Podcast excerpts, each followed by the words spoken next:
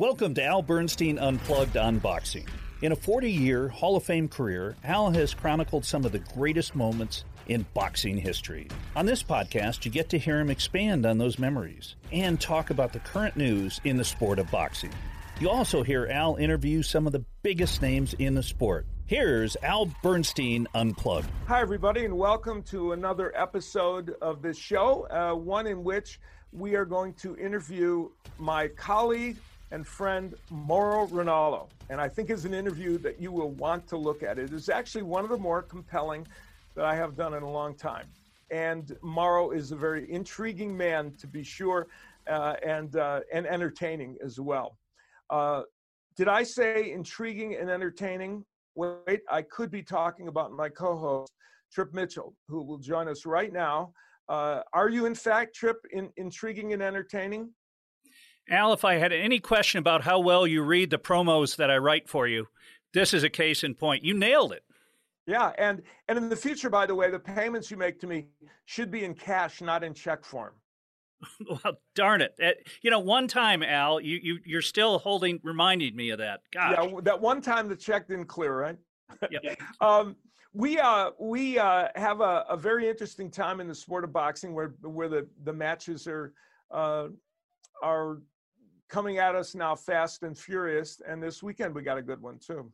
We do. Uh, Top Rank is a step forward. They've got a, a, great setup. And isn't that ironic? Because Showtime has you flying all the way to Connecticut.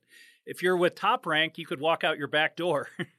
That's right. I'm doing it. Top Rank and ESPN are here, and Showtime is back in uh, Connecticut in the Mohegan Sun. So uh, yeah, I could I could just uh, take the Uber over to the to their fights, and they have a good one coming up uh, with um, this weekend on Saturday, uh, the 29th, with uh, Viktor Postol challenging Jose Ramirez for the 140 pound titles, two of those titles that Jose Ramirez has. And Ramirez, who has not fought in a year, one of the most exciting fighters in boxing, uh, a fighter who hopes to uh, win this fight and then unify, further unify the titles with Josh Taylor, who is a terrific fighter, and then move up to 147 pounds. I think this is a really an interesting one because uh, we know Ramirez, we know how exciting he is, but Viktor Postol, at his best, is a really tough nut to crack. I went to Glasgow, um, Scotland, uh, to do for uh, Channel Five over in uh, uh, in uh, the UK to broadcast the fight in which Josh Taylor fought Viktor Postol there. It was a terrific fight. Uh, Taylor got a kind of a lopsided decision, but even uh, uh, Taylor and his people afterwards said, no, it was a much closer fight than the judges had it. And Postol fought very well in that match. So I think he brings a lot into this fight uh, against Jose Ramirez. He's a tall, lanky boxer.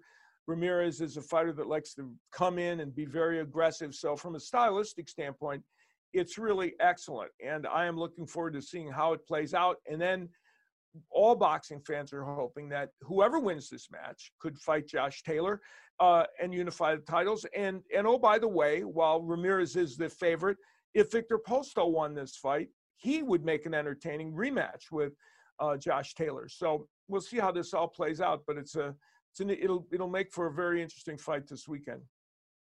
And you're going to be out in Connecticut looking forward to another weekend. And then later on at the end of September, you've got a double header. You're going to be a busy man. Yeah, September 19th, we have a, a matchup with Erickson Lubin and Terrell uh, Gausha. Um, and uh, that's going to be a good card. And then the 26th, as you pointed out, uh, we're going to have the um, uh, the big pay per view uh, double header in which it'll be a, a, a day night kind of uh, affair which we'll have three fights that start at 7 p.m. Eastern or 4 p.m. Pacific, uh, featuring uh, Jermall Charlo against uh, Sergey Derevyanchenko, uh, with two other fights with that, two other really good fights. And then in the evening portion, after a half hour break, we're going to have uh, Jermell Charlo, his uh, brother, taking on Jeison Rosario in uh, a title matchup, and then a couple of great matches with that as well. And so uh, it's going to be a lot of fun. I'm looking forward to that. Okay. And again, we take your questions. Uh, Al, with well over 65,000 Twitter followers, we've gotten some great questions. First question What was the saddest moment after a fight you've ever had with a boxer? Yeah, you know, I've had several where I've been around boxers and and you could feel their anguish from a loss. And one of them was after Evander Holyfield fought Riddick Bowe. I did the pay-per-view in their first fight uh, in which Evander Holyfield lost. Uh, it was a stirring contest. And when we couldn't interview Holyfield in the ring, and I was, before the show ended, I was dispatched to his dressing room where they let me in, and it, the scene was, you know, uh, amazingly somber, of course. And he was sitting on the floor, on the ground, with his back up against the, the wall. Uh, why he was there, I don't know, but for some reason, that's just where he ended up. And he was just, you know, mulling over the terrible event that had just happened. And I had to literally get down on my knees to sit next to him to do this interview. And we did. And it was really one of the more remarkable moments I've had in television. Uh, he was, I thought, extremely gracious to even do the interview at that juncture uh, and the way he did it and the way he talked about um, how he did his best and it just wasn't enough uh, was you know not surprising given Evander Holyfield, uh, but nonetheless it was pretty amazing. So that was a, a very somber moment with a fighter after a very difficult loss. Yeah, and the empathy as an announcer you've got to have there has got to be either either have it or you don't. Very genuine moment. That's a very good point, Trip. You either have it or you don't. If you don't, and if you are not capable of that, uh, it'll come through. Uh, and and I think you need to be. Uh, it's not that you're playing favorites or you're uh, in any way. You just need to have that for that person who is you're you know you're you're um, chronicling something that's happening in real time that's very real to that person, and you need to make sure that what you're doing uh, fits the moment. And great job there. What prospect in boxing is, excites you now? One of the people that I I'm very excited to see how they do is called is Jaron Ennis, Boots Ennis, who's going to be on the uh, one of the Showtime cards coming up that I'm going to be broadcasting. He's a welterweight. He's undefeated. He has not yet yet faced top competition. Uh, he wants to, and he wants to step up in competition. Uh, it's been difficult for them to get the right opponents, to get opponents uh, at a certain level to fight him. Uh, he is wildly exciting. He reels off great combinations. He has power. The only question about him clearly is we just don't know when he's in against an A level or B level fighter. How is he going to respond? Uh, but he might have a few defensive liabilities because he's so offensive minded in the way he approaches the sport. But you know, it's, it's, often been said the best defense is a good offense, and boy, has he got a good offense. And uh, so uh, that's the name for boxing fans to remember. Uh, Jaron Ennis, it's called Boots Boots Ennis. He's really something.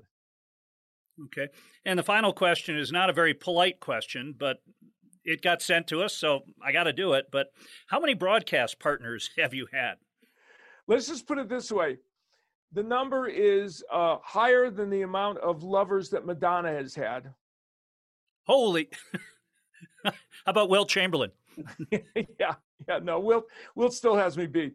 Um, yeah, I, you know, when I wrote my book back in 2012, I wrote down in the book everybody that had been. I put a, a block in the book about everybody that to that point had been my partner, and I think it was hovering around 70 or 80. I'm going to say, and by the way, you are in the list of uh, partners I've worked with at Ringside. Uh, and since that time, I'm going to say I've probably added another 20 or 25. So, you know, I'm, I'm hovering in the 100 range for sure. And uh, there was a time on the ESPN Top Rank Boxing Series where I worked eight weeks. That's two months of a, you know, for the most part, of of a weekly boxing series, in which I had Hagler Leonard seven different partners. Only once was the partner repeated. So uh, I've become pretty good at adapting to working with uh, with different people. And you know, the interesting part about that is that you, everyone does have a different approach and everyone does have a different cadence and they have a, you know, they're, nobody's exactly the same. So trying to do that is often an intriguing, uh, intriguing endeavor. Now, that question is a perfect one for this show because one of the people who uh, uh, is in the list of partners that I have worked with, uh, and he's been now he's celebrating, by the way, his eighth anniversary of uh, doing the uh, boxing at at Showtime, and he is a very talented and intriguing man, my good friend Mauro Ranallo. And we had a chance to visit with Mauro, and uh, this is already going to be one of my favorite interviews so far uh, of this series. Here's my talk with Mauro Ranallo. Mauro, you have done something that no one else has ever done. You've done liter- you have been the play-by-play announcer for literally every combat sport there is: boxing, MMA, um, professional wrestling, kickboxing, uh, and I'm guessing Muay Thai comes under the kickboxing yeah. uh, banner. Did, and so here you were, a young boy in British Columbia, probably dreaming of uh, an announcing career. I know you were. Uh, pretty amazing that you could make that statement, huh? Uh, Al, yeah, definitely. And and let's not forget the longest fight I've called, the one between my mom and dad, which is going on 52 plus years now, Al. but you know, I have to do credit. I have to give credit to my parents. Uh, my father, uh, co- immigrants coming from Italy, didn't understand the language in the 60s. Uh, obviously, by all means, not a lot of money, trying to make a new life mm-hmm. for themselves. And they came across on the three channels back in the day uh, professional wrestling. So my father uh, used to go down to the shows, and as a young family, uh, affordable entertainment, they took us to the shows, and I instantly fell in love with all of it, Al, in terms of not only the athleticism that was apparent, the theatrical aspect. It really uh, spoke to me as something that I, I wanted to be a part of at a young age. So I I listened to you know radio announcers. I, I was always intrigued by the voices I would hear on the news or or doing sports, and so I I hate to use the term visualize because it makes it maybe sound a little hokey or new age, mm-hmm. but at five years old, Al, I truly did feel an energy come through my body yeah. and made me go, This is what I want to do. Started excelling in English, started reading out loud, uh, started studying like announcers. And at 16, my childhood dream was realized. And here we are 34 years later, almost catching up to you, Mr. Bernstein. you, uh, you've been at this for a long time, and as I said, you've created some history too. Yeah, I think when, for a lot of us, we know early what we want to do, and this calling often comes very early. Now, you joined uh, me and the, uh, on the boxing literally just about eight years ago. Yeah and um, it, so it's been an interesting boxing journey for you for a couple of reasons. One, uh, that was the beginning of you announcing boxing. You had never done it. We, you and I sat down to do the first boxing show that you ever did uh, uh, as kind of an audition to for you to do it. And you have either a curse or a blessing. I'm not sure which it is. That literally about 99% of the boxing that you have done, you've had to suffer me sitting next to you. It so is, that, that, no one should face that kind of curse. My friend, uh, it is the one of the great blessings and highlights of my life. And and i get a little goosebumps and emotional when i remembered being asked by gordon hall and david dinkins hey do you mind i mean we'd like to audition you. Uh, you're going to work with al bernstein. I'm like what? And to know what you did for me al let's face it you you gave up your time. You had to fly across the country to be there and not only were you and instantly made me feel comfortable, but I truly believe you helped me succeed because, and you asked about the, you know, all the sports that I've done. Boxing is the one that's been steeped in so much history, and you've been such yeah. a big part of it that I was instantly made to feel comfortable. And I can't stress enough what people like you, Steve Farhood, uh, the uh, David, you know, the names go on and on. I, I've told you this millions of times it's a family and for you to to go out of your way to help me you're the reason i'm here eight years later still doing boxing so thank you sir well i remember the night we sat down for the first show and i remember instantly feeling and i, I this is really true that your tempo of course you had done you know hundreds and hundreds and hundreds of, of, of shows in combat sports and kickboxing and uh, MMA. So you were hardly a newcomer to combat sports, but boxing was different. It's a little Mhm. different animal. But I immediately felt that your intui- intuitive ability to to figure it out. So it was it was pretty amazing. Now, having said that, how different is boxing from let's say mixed martial arts?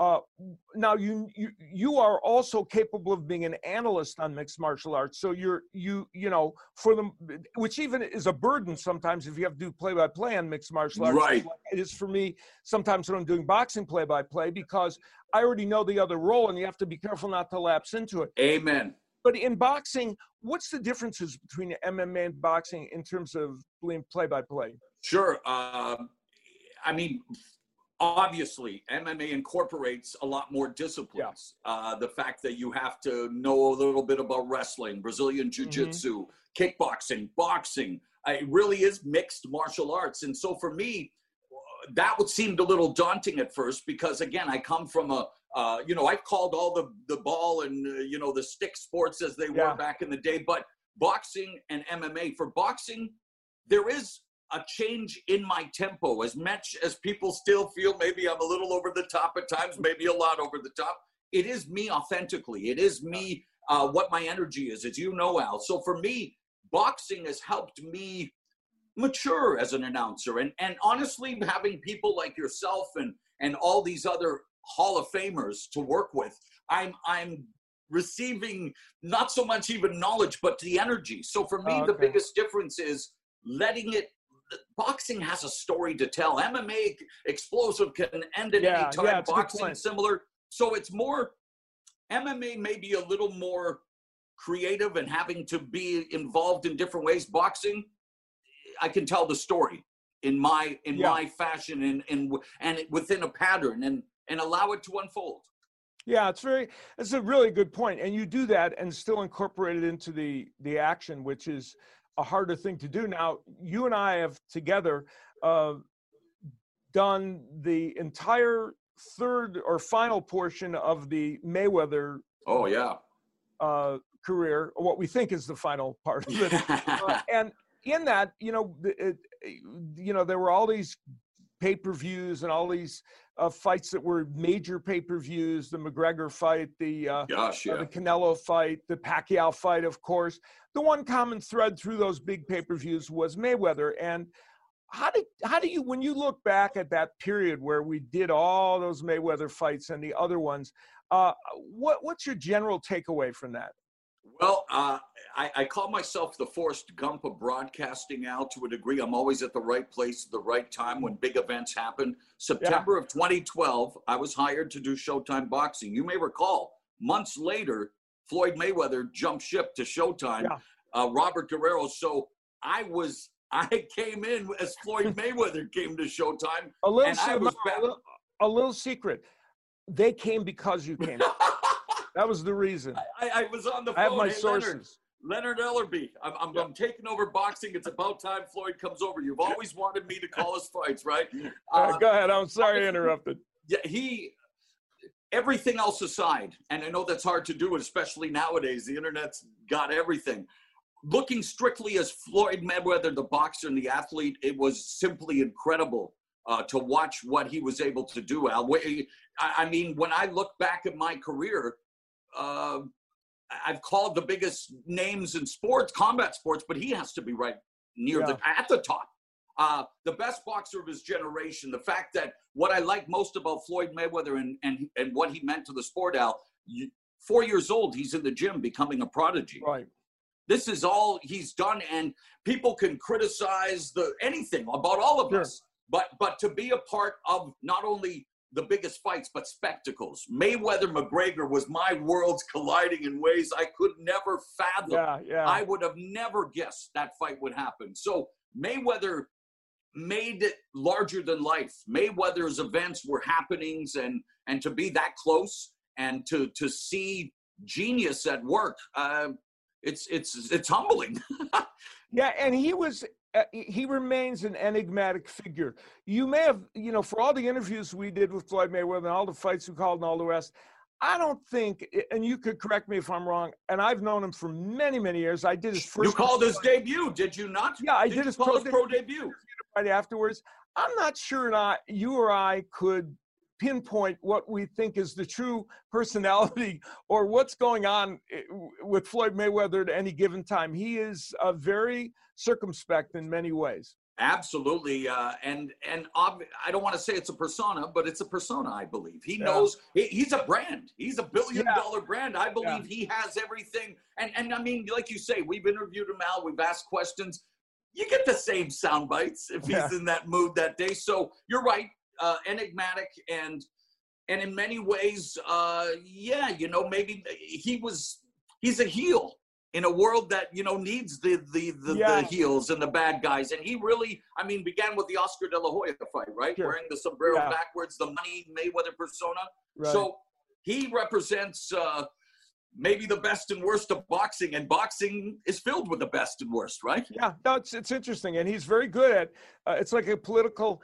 Uh, you know, a great politician is good at delivering his message, and Floyd has always. and he's good at making money and Mauro, one of the great drinking games, I'm sure, in America, is when people are watching the Showtime Championship Boxing show, and they're wondering when the first one will come, what the nature of it will be, and what topic areas you're going to hit with your pop culture references. Uh, they are waiting on pins and needles for those. Yeah. And of course, so am I because I don't know what they're going to be on the broadcast. And it presents a challenge to me because you can go off in many different directions. And it's your signature and it's your way of kind of, I'm going to guess, and you're Mm. going to be the one that answers this, Mm, your way of kind of bringing the world into our little wow cubicle that we're now involved in. Is that a fair statement? Thank you, Al. Maybe the first person to ever truly say that. And honestly, uh, for me, Al, it's uh, maybe a carry- carryover from my radio DJ days or whatever. I've always had a curious mind. I love inane, banal, useless trivia, if it may be. Uh, but I hope I always thread it through the story of the fight. I'm using it to describe something we are witnessing, or yeah, maybe a little aside that's happening in the pop culture sphere that could make the the the girlfriend or the boyfriend on the couch who's not into the fight go, oh, wait a minute, okay, I get that, or I and and honestly, Al, for me, and I I know people say, uh, you know, it's not everyone's cup of tea. Granted, I use it to try to avoid saying the same old. I won't swear, but same old Yeah, crap yeah, out. There's a lot of cliches in our lives. Yeah. And for me, it's being creative with even cliches or or trying to describe things by painting word pictures. And you, as much as anybody, do the same thing. You're an entertainer, and I gotta say this again: the the mutual love fest here. Um, you are the first broadcaster, and maybe one of the only ones. John McCarthy at Bellator now, but you're one of the few broadcasters recently that I've worked with that at least supports me, doesn't let me hang out to dry or let me uh, bomb, as it were, even if it's not always Shakespeare. but Al, you you even on the Saturday, you're you're responding when I said um, Romero. He grunts with every punch rather loudly. I, Al, is, what is he, a tennis player? And you're like, ah, you know, and then you come up with something. To me, it builds camaraderie for us. It shows that we do listen and are connected. And and obviously, I don't want it to be a crutch. I don't want it to be my only uh, attribute as a broadcaster, but it is something I take pride in. And sometimes people say, does it come off the top of your head? Yes. And other times, obviously, when preparing, holy smokes, this writes itself, or this should work, or or what's what's happening in music that that maybe fits. Mama said, "Knock you out." Isn't that a, bo- a boxing reference from back in the day? Well, So you're very anyway, that's- careful. You know what I love? You find uh, pop culture references that, for the most part, I'm hip to. And now, the and that's why you said you keep me on your toe, on my toes, because you know it's possible. For instance, just barely possible that I am not the expert on hip hop culture in America. it's just possible. Now, I'm not saying I'm not, but it's I- possible. So I have to at least have a working knowledge now around. here. Well, and you know what? Hip hop has become our top 40, Al. And Yeah, I, I, again, people Right. can say, and again, in this day and age, and I've always said this cultural appropriation, no. Cultural appreciation, Yeah. amen. And yeah. I have always enjoyed hip hop. And not everyone knows I was a club DJ for years. Right. And I would go to Seattle and, and get the latest hip hop, try to introduce it. And, and it's spoken word, it's rhythm. It's to me, I'm a hip hop aficionado because I enjoy the skills and the talent. But at the same time, Al, like yourself, I love music. I, I know you're you know you're a very musical family. I got my keyboard that I I hammer on, but it's we are lyricists, Al. With there's a That's cadence true. and a musicality to what we do.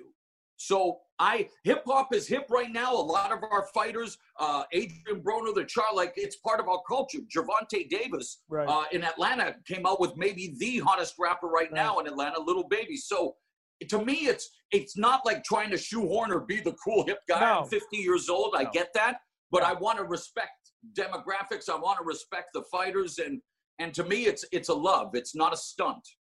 Yeah, no, that's a, that's a good way to phrase it.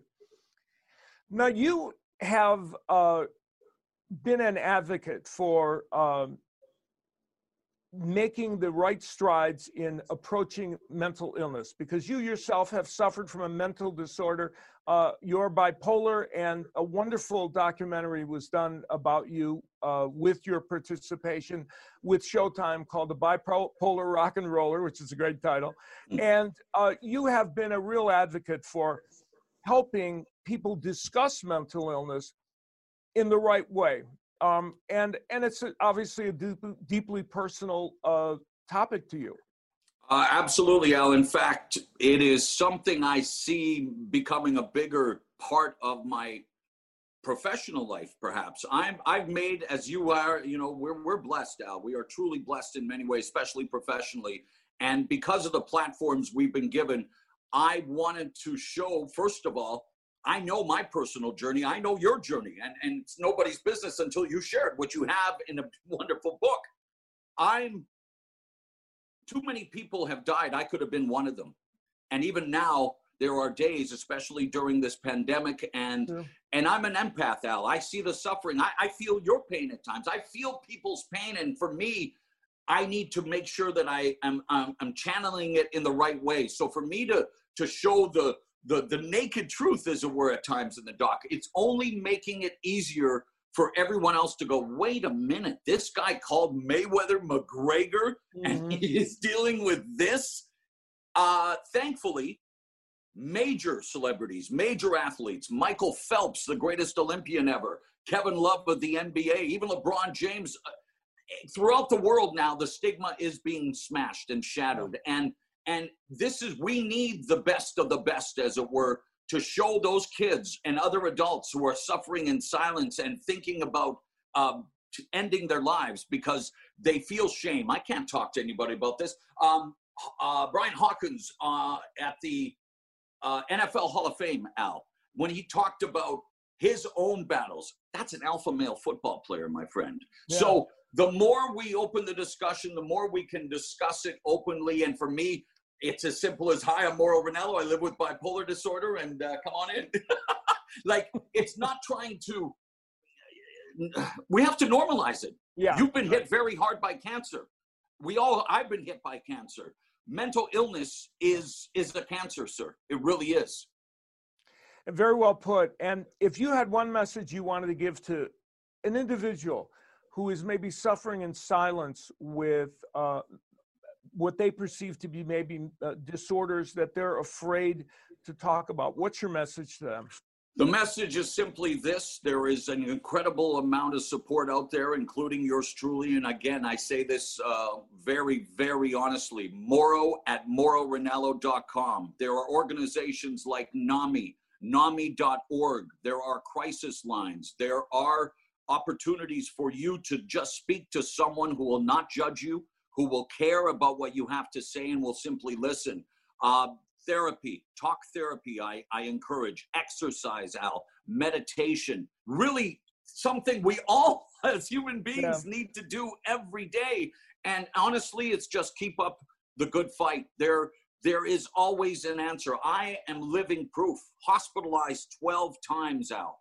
The first hmm. time I could have died, the doctor said. I'm here because I kept fighting. I'm here because of people like you and, and people in my family and people who have supported me. And I want to support the world because that's the only way we're going to get through this. And I believe the pandemic has created a an epidemic of mental illness issues, but I believe we're we're coming together, and that's the only way we are truly going to survive. So I just let everyone out there know if you're suffering in silence, I for one will listen. You and I have had eight years uh, together announcing boxing. I hope there are many more to come. Your career is uh, uh, still has a long, long way to go with many, many achievements. And uh, Mauro, I really appreciate you taking the time to talk. Always an honor. Bless you, Al, and uh, really happy for your show. Uh, continued success. Thanks. So that was our chat with Mauro Ranallo, uh, in which, uh, as you can see, he's a multifaceted man. Uh, we talked. He is willing to talk honestly about the issues he's uh, faced in life beyond sports. And, uh, and of course, when he talks about the art of broadcasting, Trip, I, I find it really fascinating. Well, and it's interesting watching your fight that you had uh, now coming up on two weeks ago from Connecticut. You're separated from your broadcast partner physically. How difficult is that not to step on him and do, you know, normally you tap the guy in the shoulder. You and I've worked together a lot. It's easy. How do you do it now? Interesting you say you say that because it's a big difference. Um, you know, we are the way our configuration is now. A lot of the broadcasting that's been done, I think we were the only. We're so far we're the only broadcasting crew that has had all of the members on site. Uh, everyone else, ESPN, uh, Fox, uh, I think DAZN as well. I'm not sure. They've had uh, people remote, and they're remote from each other. So they're even more removed. They're not even physically near each other. But even being physically near each other, but removed by 20 feet, uh, was a real challenge. It was interesting. I, I, was sitting on one end of the the uh, the side of the ring, and he was on the other. I had Abner Mar- Mares next to me, but there was the timekeeper was in between us, and I had to kind of lean over, you know, to look uh, past her um, she probably thought I was flirting with her all night, uh, and and to to see Mauro's, you know, because you do have a lot of eye contact and you do have a lot of, and it was it's a challenge. It was less of a challenge the second time because I had already done it once, and um, but Mauro and I especially rely on that kind of communication between each other, and we will often, like often, I'll if I want to make a comment early in a round, I'll just wave my finger or something or, or make some gesture to him. So it is a challenge to, uh, to be in that position. We got a lot better at it uh, this second time. And, uh, and I think as we continue, which we will be doing probably for the rest of the year for sure, um, I think it'll, it'll continue to grow. And Al, which do you prefer, a two man booth or a three man booth? Well, I, to be really honest, I even though I've worked in three man booths for a long time now, and I'm in a three man booth, I, I can't. Uh, what as George Washington said, I cannot tell a lie. Uh, if he really said that, I don't know. Uh, I uh, I like a two man booth the best. Uh, I believe in all sports, two man booths are more effective. Uh, I believe that in general, you can get the job done with two, and that there's a chance for there to be more um, uh, space in between people talking so we don't have to hear somebody every second of every broadcast. And I just think in general it's better. But it's a way of life now, three man booths. And uh, not everyone, of course, now baseball tends to have two man booths. And part of that is just you're probably not going to fly three guys around the country and pay for three guys to do all those baseball games. But a lot of other sports have leaned toward three man uh, configurations. And, uh, you know, you, you it, it it you have to really work at making that work to make sure that number one you're not talking every second uh, and that everybody has a chance to make their points without it becoming too much sure we you and I worked a three man booth one time unintended. We were doing a Friday night fight from Vegas, and David Brenner was sitting in the front row, and he kept coming up and bugging you. and wanting to get in on the fight. I remember that. David kept coming by and kibitzing with us, even though we were on the air. David was a big boxing fan. He has sadly passed away, but he was uh, he loved boxing. And right, that's right. He was popping over just to schmooze with us. You know, I, I guess he felt I wanted to say to him, David, let me ask you a question. If you were doing your stand up, would you want me to come over there and, and schmooze with you while you're doing it? he was a great guy. David was a brilliant man uh, who not only was, people know him as a great comedian, but in his earlier item as a guest on my radio show many times, he was a brilliant filmmaker. He started his career as a documentary filmmaker and did that for a decade or more until he found his way into comedy. So yeah, you're right. We had a we had a kibitzer that night. um, well, I hope you enjoyed the show. Uh, Mauro Ranallo, of course, a, a fascinating guy, and uh, hopefully we we answered all your questions and uh, gave you some good grist for the mill on this telecast. My thanks, of course, to Lee, to uh, Trip, and my thanks to Lee for uh, producing this effort. And uh, we will see you next time.